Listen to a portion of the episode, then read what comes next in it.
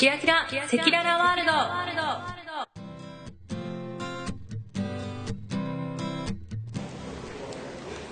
皆様こんばんは。いやおはようございます、えーこちらは現地時間5時違う5月12日、えー3時44分 AM です。今ここはどこかというとシドニーの空港にいます、えー前回お伝えした時はメルボルンでキャンベラに、えー行く直前だったと思うんですけれどもあれから5週間経って、えー昨日というか今日というか昨日の夕方になるのかな、えーキャンベラのファームを出ることに決めまして昨日の夕方キャンベラを出てえーそしてシドニーまでバスで来てで昨日の夜に着いたんですけれどもシドニーに。ここからなんと今日の朝7時20分の飛行機でタスマニアへ。行きます。ということはつまり今空港で一泊しています。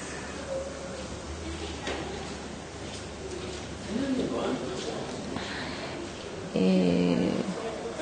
一応シドニーのインターナショナルエアポートの方にいるんですけれども何かそっちの方がいろいろありそうだなと思って終電で来たんですが結局降りてすぐのところでもうゲートが閉まっていて運よく椅子が空いていたので椅子のところに座ることはできました。で3時になってゲートがオープンしてチェックインカウンターの方に入ってこれたのでそちらで、えー充電をしながら収録をしています。で私はドメスティックの方に移動しなければいけないんですけれどもまあ私の勝手な予想で、まあ、ドメスティックに行っても何もないだろうということでインターナショナルの方に来たんですけれどももしかしたら、まあ、同じような条件だったかもしれません。でうんとこのインターナショナルからドメスティックの方に移動しなければいけないんですけれどもなんとシャトルバスも出ているんですが5ドルかかってしまうんです。もうこんだけ離れてるんだったらタダで動かしてもいいんじゃないかなっていうふうに思うんですけどね。うん。たった一駅のに5ドル払うのは辛いですね。のでまあ5時過ぎくらいになったらまあ始発の電車で動くかそれかまあシャトルバスでドメスティックの方に移動しましてタスマニア行きの飛行機に乗ってタスマニアに行きたいと思います。ついにオーストラリア本土を離れてタスマニアです、えーなぜタスマニアに行くことになったかというと、まあ、最初はキャンベラのファームで3ヶ月間いようと思ったんですがまあこの、まあ、たった5週間でしたけれども私のやりたいなと思っていることは達成できたしあとうーんこの後にまあセカンドを取ってセカンドの最初の時に、まあ、もう一度学校に行って勉強をしたいなっていう気持ちがあるので、まあ、セカンドを取るのであれば夫婦ではなくてお金が稼げるところに行った方がいいかなっていうところもあっていいとこが見つかれば動こうとは思っていたんですが、まあ、いつ言おうかなとかいろんな迷いからちょっとうーんとファームでの生活というか仕事がちょっとおろそかになってしまってそれに対していろんな、まあ、ご指導いただいたんですけれどもで正直に話してどちらでもまあいいから好きなように決めてというふうに言われて、まあ、探してみますというふうに決断をして探し始めてから1週間丸1週間で移動することになりました。運よく次のところがちょうど決まったので、えー、パパパッと全部チケットを取って用意をしました、えー、今回はうんというかキャンベラでは、えーと、 organic vegetable をやってたんですけれどもウーフーなのでお金は出ないんですがうんと free で accommodation と食事を用意してくれる代わりに私たちが、まあ、労働力としてお返しするというようなそういう exchange がウーフです、うん、ウーフでもセカンドが取得できます。いろんなファームがあるのであのウーフブックっていうそのそういうウーフをやっているところを紹介している、まあ、ウーフのウーフブックっていうのがあるんですけどそこにいっぱいいろんなファームが載っているんですね。そこから探すっていうこともできますが私は知り合いの紹介で、えー、こちらのキャンベラのファームに行くことになりました、まあ、ウーフにしては結構作業が多いしきつい方だったとは思うんですけれどもあの、まあ、他ではできないようなこと例えばファーマーズマーケットで物を自分たちの作ったベジタブルを売ったりとかもできたのであと、まあ、通常であれば picking だけってていうようなところが多いかと思うんですがうんと picking も washing も weeding も packing も planting も全部やったので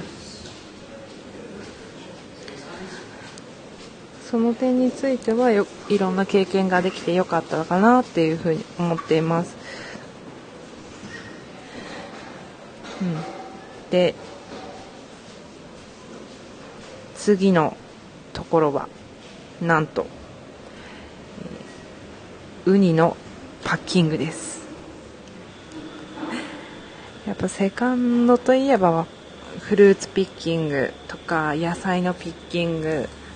あとはパッキングなんかが多いと思うんですけれどもシーフードも対象になっています。なので私はたまたまシーフードのファクトリーを見つけたのでそちらに行くことになります。場所はえーとタスマニアの、うん、東海岸ですね。ワイングラスベイっていうところが有名なんですけれどもそこから結構近いところにあるシーフードのファクトリーですね、えー、今日の朝タスマニアのランセストンロンセストンかっていうところに行きましてそこからバスで2時間かけてえーと、次の住むところへ行きます。まあ、すぐ電話も一度かけたんですけどメールでのやり取りなのでうんどうしても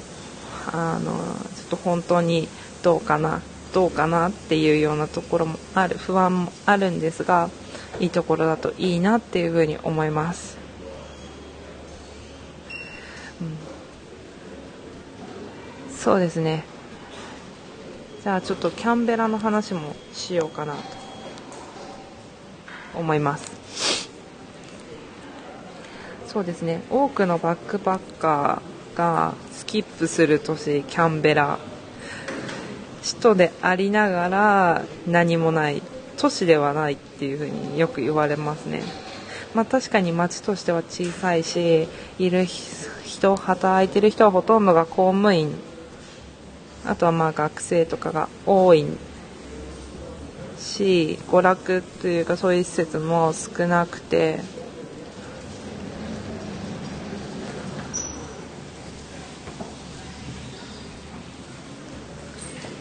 少ないんですけれども。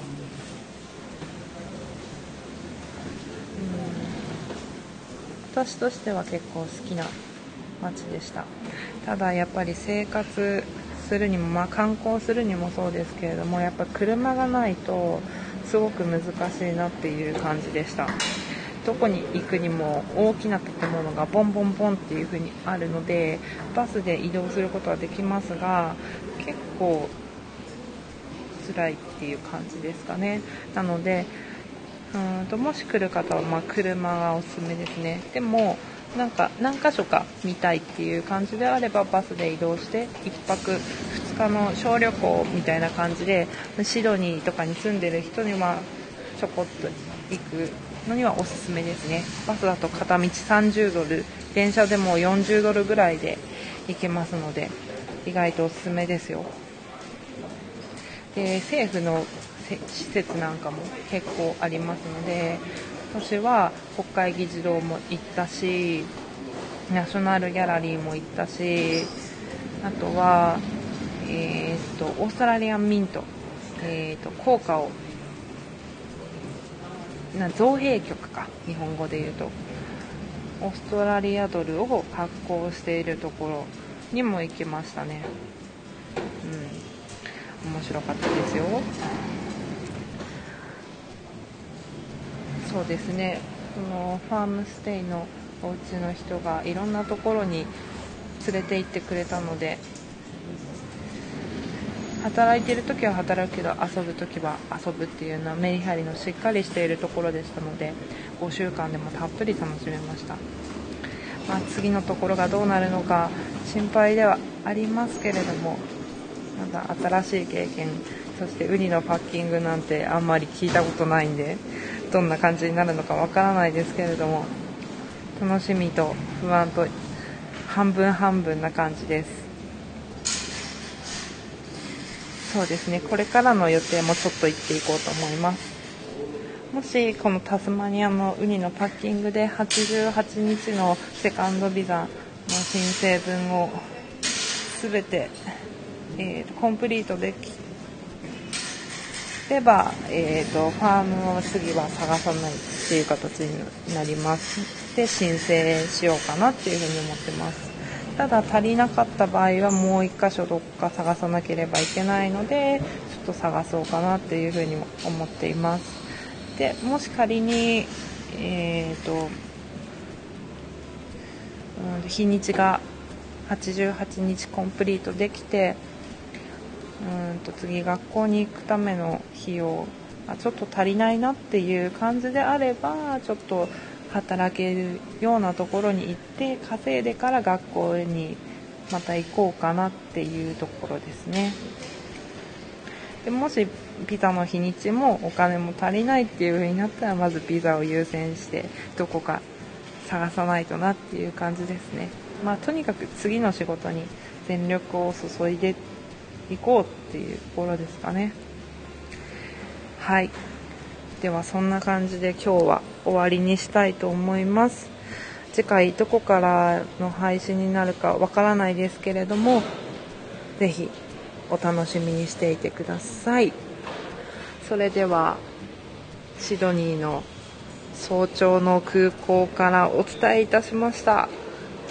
See you soon! Bye!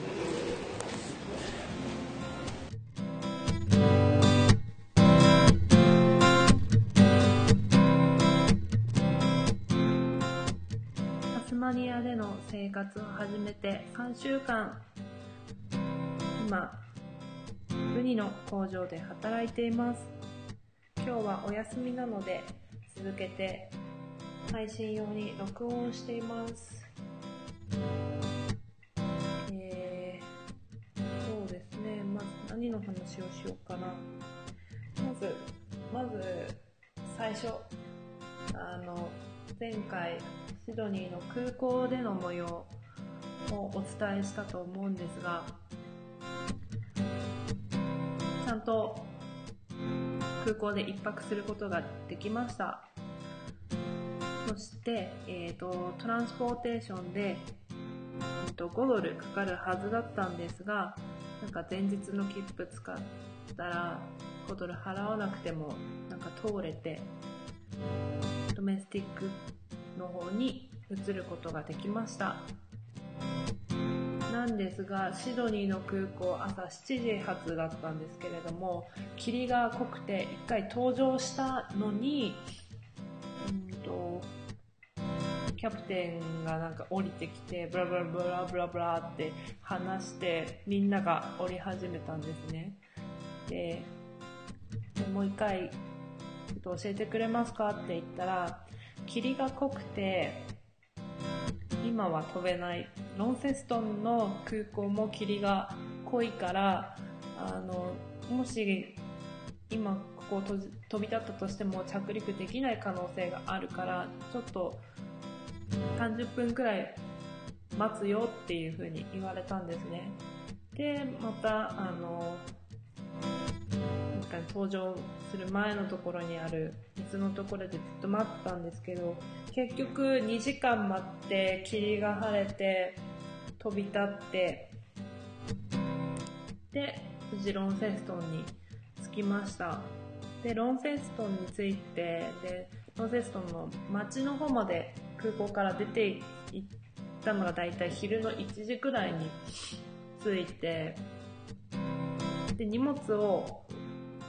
バスの人に預けようと思ったら乗るバスの人がいなくて、で、結局他のバス会社のところに2ドル5セン50セントを払って荷物置かせてもらって、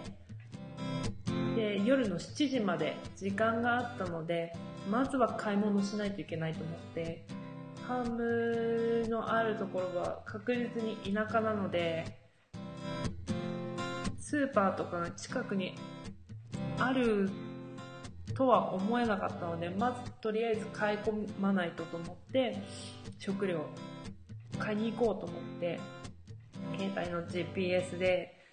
地図見たら、ちょっと近くにショッピングモールがあるって書いてあったんで、それを頼りに行ってみたら、ショッピングモールなんですけど、スーパーはなくて、なんだよって思って、で近くに花屋さんがあったんで、その人に聞いて、ーパーに買いに行きました。コールスで。長く持ちそうなものとかすぐ使えそうなものとかパスタとか食パンとか買い込んでまたバス停に戻って。で本当は荷物少なければロンセストの街回ろうかなって思ったんですけどこれも叶わず。前日寝てなかった分と重い荷物で歩ったせいでちょっと時間まで寝てました。で夜バスが来てで宿泊先まで着いたらなんと目の前オーシャンビュー。もうすっごい家が新しくてコテージみたいな感じで。しかも Wi-Fi 使えて最高ですね。こんなんだと思ってなかったんで。前のファームも綺麗だなって思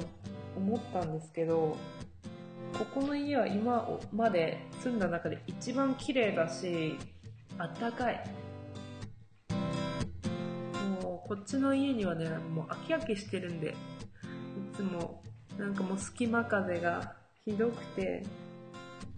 寒いんですよ、家の中が。外はまあそこそこの寒さなんですけど、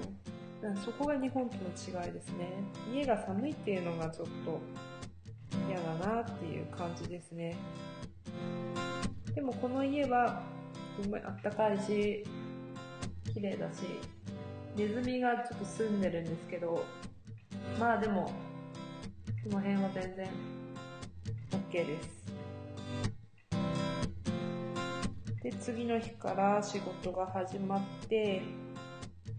で、私みたいなちょっと短期間で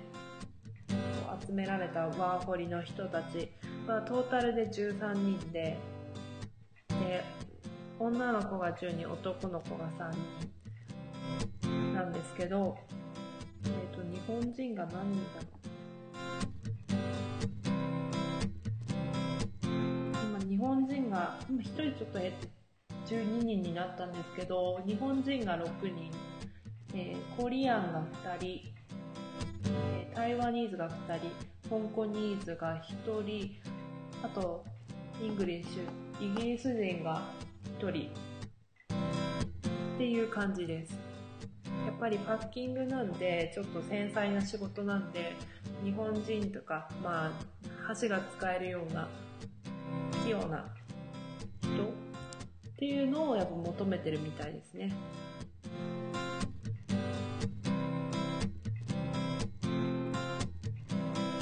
で、最初の週は、週4日で、働いて、少ない日は4時間とかで終わったりとかしてたんですけど、でもアコも差し引いても全然お金普通に入ってくるんで全然悪くはないと思います。で、今は時給が16ドルまで上がって、なんかそこそこいい感じですよ。このまま6月の末まででき続ければ、多分2000ドルぐらいは最低でもいくだろうなっていう感じですね。3000ドル活かせるのはちょっと目標なんですけどね。ね、もしかしたら来週からもっと忙しくなるかもしれないし、なんか部合のはずだったんですけど、ちょっとしばらくやっぱ時給でっていう話になっていて、こんな感じです。それで、もともと私のポジションはパッキングなんですが、パッキングってやっぱりすごい時間が早く終わってしまうんですね。こう、あの、ウニを剥き出す作業よりも。それで今、ハッキングしている人が9人いるので、人も多いしっていう感じで、終わったら、ピッキングって言ってこう、中の綿を取り出したりとか、スプーニングって言って殻から身を取り出す方の仕事っていうのもやっていたりとかするので、それもあって時給っていうのもあるんですが、その工場の中がやっぱり水を使ってるし、冷たい、寒い。外はそこそこな、なんですよ。寒いけど寒くないっていうか、かまあ北国育ちの私にとってはまあ全然日本の冬に比べればっていう感じですかね。寒いことには変わりないんですけどね。ってな感じで仕事をやってます。多い時は週5、まあ週6ある時もあるかもしれないですね、この後先。まあ、いい感じです。それで、そうですね。あの、私の働いてるとこがシーフードファクトリーなんで、ウニのパッキングをしてて、余ったもう、こう、何も使えないようなやつっていうのもいっぱい出てくるんですけど、それを残ったら持って帰ったりとかして、うんと、ウニパスタ作ったりとか、ウニチャーハン作ったりとかしてますね。で、そのファクトリーは他のもやってるので、この前はアサリももらったし、サザエももらったし、あと、アワビももらっちゃいました、全部タダで。で、料理して食べて、すっごい美味しかったですね。やっぱり、オーストラリアは日本に比べて高いので、なかなかこっちでシーフードを食べる機会がなかったんですけど、ここに来て、この1年分をはるかにこうカバーするぐらいのシーフードを食べれてます。素晴らしいですね。あと先週末は、オイスター狩りにも行きました。うんと、私は車を持っていないので、車で乗せて帰ってきてもらうんですけど、このビッグボスが2人いて、2人のうちの1人はオイスター工場も経営していて、その人に送っていってもらうときに、あの、オイスター取れるとこ、なんか流れで教えてくれるっていう風になって、ちょっと寄って教えてもらったんですけど、すごいです。なんかもう、あの、なんて言うんですかね。海の潮が引いてて、なんか結構石がいっぱいあるところで、そこにもう牡蠣がゴロゴロ落ちてるんですよ、石みたいに。で、それを取るだけで、で、その時はちょうど水が少なかったんで、水が満ちたらバクテリアとかもいなくなるから、食べれるように、生でも食べれるようになるよっていうふうに言われて、で、先週末行ってきました。5人で。本当に、でも、その時は結構潮が満ちていて、この前と全然違かったんですけど、ちょっともう、膝下ぐらいまで水浸かるだけで入れたんで、もうどんどん取って、その場で生で食べたりとか、で、来ましたね。で、5人で30分ぐらいいて、バケツだと3杯、4杯ぐらいいっぱい入って、で、みんなで、あの、バーベキュースペースがキャラバンパークにあるので、そっちで焼き牡蠣したりとか、とはコリアンの子が2人一緒に行ったんですけど、コリアンのスープ、なんか卵とオイスターと、あとなんか団子みたいなのを、こう小麦粉で練ってこう、入れたようなやつのスープ、牡蠣のスープと、あとチヂミですね、を作ってくれて食べたんですけど、本当美味しかったですね。やばかったです。もし今度取りに行ったらみんなでカキフライやろうとか、クラムチャウダーやろうとか、鍋やろうとか言ってます。これはなんか聞いたら全然取っても、あの、法には触れないので、全然リーガルなので、毎週でも、いつでも行って取れます。ヤッホーもうだから本当に最近シーフードめっちゃ食べてて嬉しいです。で、えっ、と、工場の近く、工場はちょっと山の方にあるんですけど、その海の取ってる、漁のしてるところがセントヘレンズっていうところで、そこではイカも釣ったりとかしてますし、あと、私はちょっとスーパーバイザーの家に住まわせてもらってるんですが、他の日本人の女の子と3人で。それ以外の人はキャラバンパークに住んでいて、そこの近くには川があって、そこで魚も取れますので、みんな魚取って食べたりもしてます。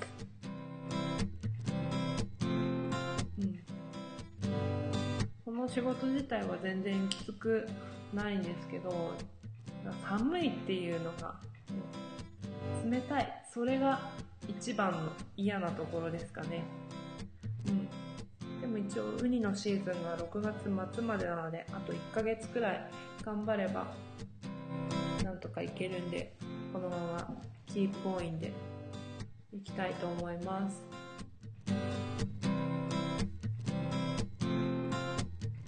あとなんだろうななんか話してないことあるかな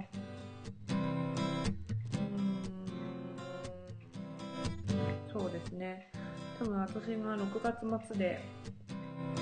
この仕事終わってから多分おそらくですけどセカンドを取るためには20日ぐらい必要なのでまたどこか次のファームを探さないといけないなっていうふうに思ってます。次何があるかわかんないですけど、もしタスマニアの中で探せるのであれば探したいなっていう感じですね。もしダメだったらちょっとまたメインランドの方に戻って探そうかなっていうふうに思ってます。結構ここに自分で車を持っていない割には、なんかいろんなところに連れて行ってもらったりとかして、この前は山歩きも行きました。ちょっと山を登って、すごい、あの、頂上のところになんか小屋があって、そこでこう見晴らしが良くて、もう全体が見えて、海も見れるし、山も見れるし、っていう感じですごくいいところでした。あとは、 Bay of Fire っていう東海岸で結構有名な浜があって、そこも行きましたけど、海はすっごい綺麗でしたね。多分今まで見た中で一番綺麗だったかもしれない。ゴールドコーストで見た海とかよりも全然綺麗だったように思います。なんで Bay of Fire っていうかっていうと、まあ直訳したら炎の海岸っていう感じですけど、昔アボリジニが住んでいて、その海沿いに住んでたらしいんですね、その Bay of Fire のところに。なんでかって言ったら、あの、アザラシが、こう、その島の川、な海辺に来て、休んだりするし、魚も取れるしっていうので、食料には全然困らなかったので、その海岸線に住んでたみたいなんですけど、それをこう、誰か植民地支配する側のなんかイギリス人かなんかオランダ人かわかんないですけど、来た時に火が見えて、で、こう、浜が燃えてるように見えたから、 Bay of Fire っていう風な名前がついたらしいです。っていう風に言ってました。ここにも行ったし、なんか本当に結構満喫してて、いろんな動物も見れてるし、食べれてるし、うん、本当に充実してる感じがありますね。うんり今の目標になってる英語の語学学校にもう一回行くっていうのもあるので勉強もちゃんとできてるしお金も貯められてるし観光もできてるし。でローカルの人もいっぱい働いてるのでその人たちとも会話もするしリスニングもあるので、うん、悪くないかなっていう感じです。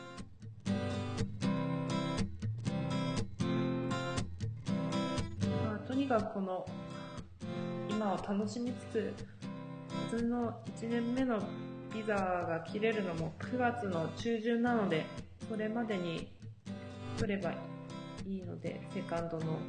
日にち消化すればいいんで楽しみながらやることやりながらお金稼ぎながらビザ取っていきたいしま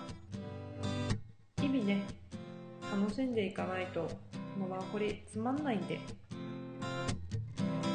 一日も無駄にできないんで、楽しんで生活していこうかなって思ってます。はい。では、じゃあ今日はこの辺で終わりにしたいと思います。次はどこからの配信になるかわからないですけど、是非お楽しみに。See you! Bye!